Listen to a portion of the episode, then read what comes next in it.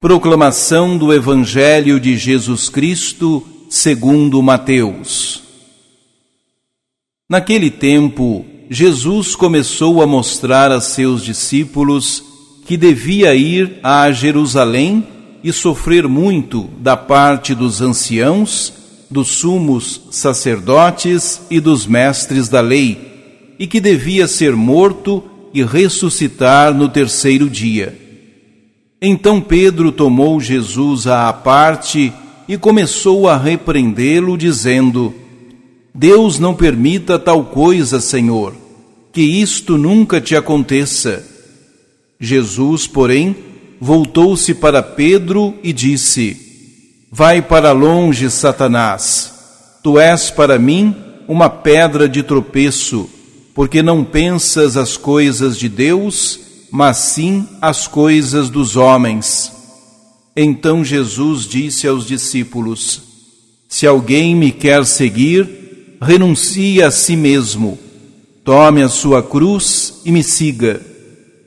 Pois quem quiser salvar a sua vida, vai perdê-la, e quem perder a sua vida por causa de mim, vai encontrá-la. De fato, que adianta o homem ganhar o mundo inteiro, mas perder a sua vida? O que poderá alguém dar em troca de sua vida? Porque o filho do homem virá na glória do seu Pai com os seus anjos, e então retribuirá a cada um de acordo com a sua conduta. Palavra da Salvação. A vontade do Pai para nós se revela por meio da Sua palavra e somente a vivência concreta dos conselhos evangélicos far-nos-á cidadãos do reino dos céus. Mesmo que façamos muitas orações, que preguemos nas praças, que realizemos muitos milagres e que pronunciemos muitos discursos, se não praticarmos o que a palavra nos fala, seremos rejeitados pelo Rei. Falamos em nome de Deus, mas não agimos como ele nos manda fazer. Nisto reside a nossa incoerência.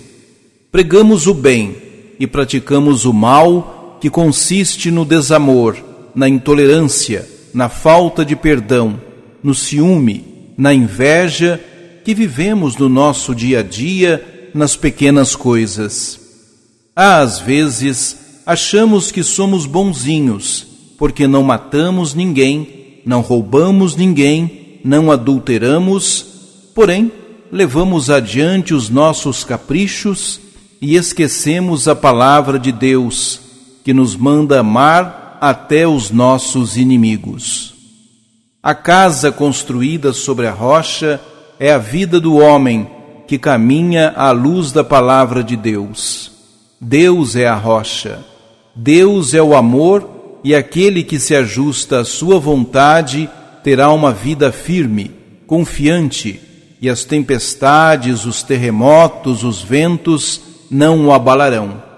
As dificuldades da nossa vida são momentos preciosos para percebermos se estamos firmes sobre a rocha.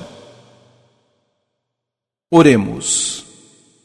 Ó Jesus, incansável caminheiro, revelas a teus discípulos que terás um trágico fim em Jerusalém.